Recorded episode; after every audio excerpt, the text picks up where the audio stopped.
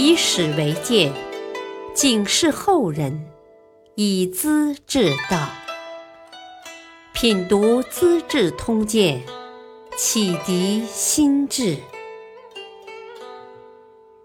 原著司马光，播讲汉乐。第一百二十二集。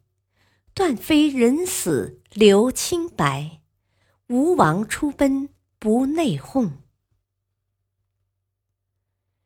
燕国的慕容垂，原名慕容霸，小时候很聪明，深受父亲的喜爱。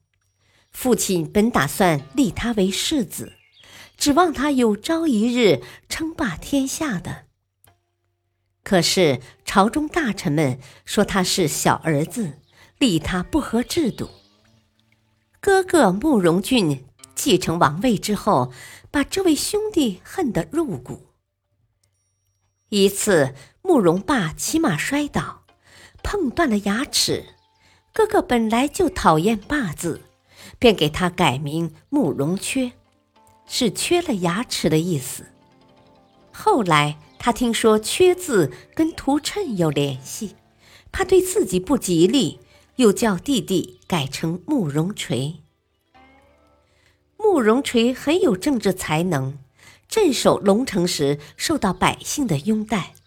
燕王怕他造成威胁，召回邺城，封为吴王。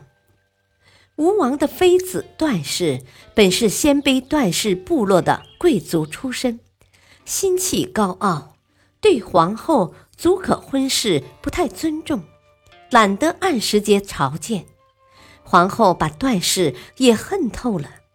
这样，兄嫂俩有心要整垮弟媳俩。中常侍聂浩摸准了国王和皇后的心思，诬告段氏和吴王的典书令高弼合伙，暗中搞巫蛊妖术，诅咒国王，顺便把吴王也牵扯上。燕王大怒，将段氏和高弼交给廷尉，投入监狱，严刑拷打，逼他们认罪。两人都咬紧牙关，拒绝招供。慕容垂看着夫人遭受这般毒刑，伤心极了，派人悄悄告诉段氏：“啊，人生总有一死，何必忍受这般毒刑呢？还是承认了结吧。”段氏托来人转告吴王：“我为什么要这样？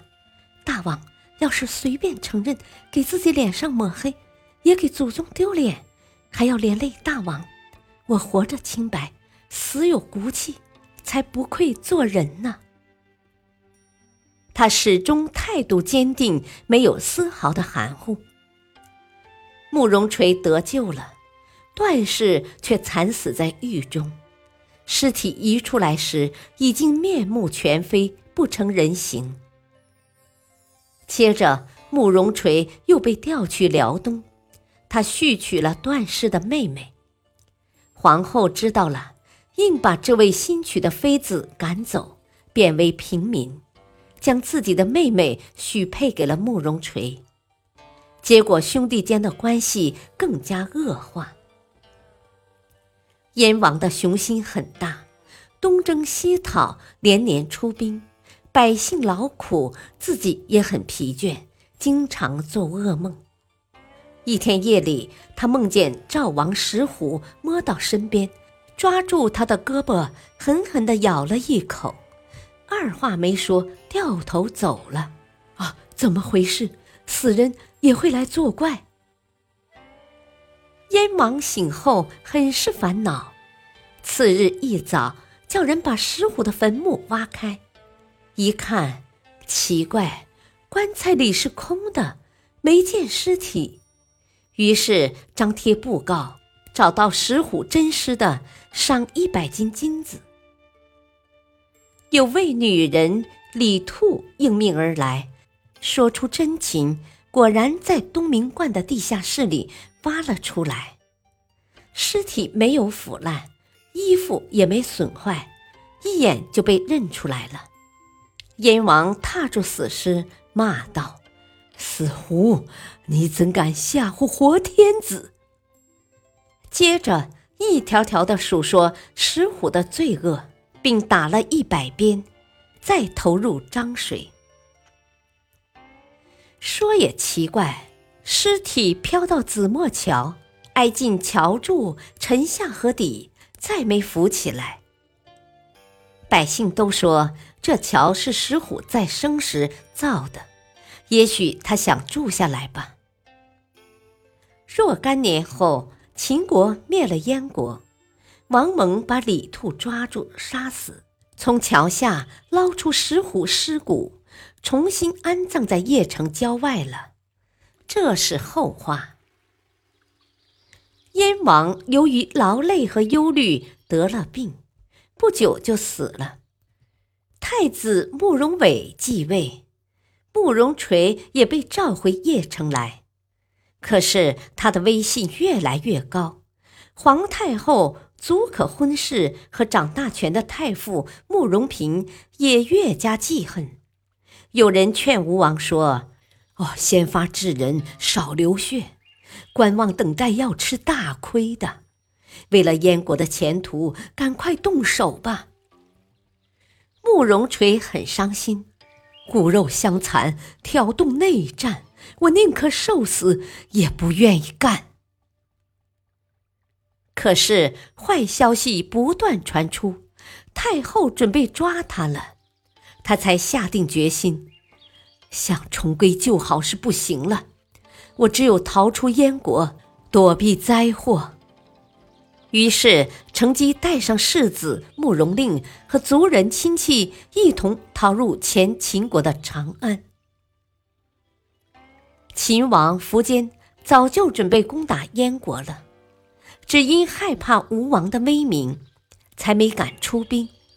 听说他主动投奔，便到郊外迎接，拉着他的手表示慰问：“哦，你是天生的英雄。”老天特地请你来跟我合作，将来统一天下。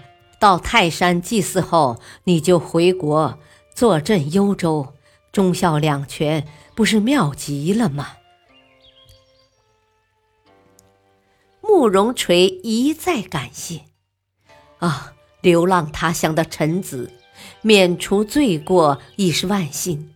回国再享富贵，不敢奢望了。苻坚欣赏慕容垂家族的才能，给予他们的待遇很优厚，他们生活平静，关中人士也非常仰慕。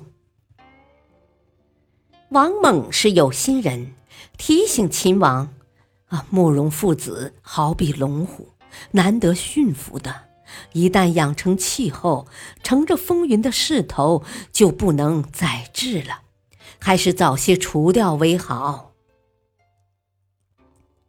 秦王不赞成。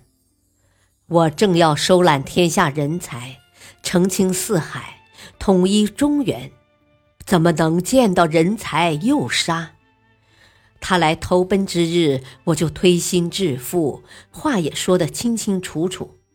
普通百姓还不失信，何况是一国的帝王？随即封慕容垂为将军和侯爵，连儿子也有官位。对于燕国来说，失去慕容垂是无法弥补的损失。感谢收听，下期播讲沈进报国，雪家耻，孙胜不改，晋春秋。敬请收听。再会。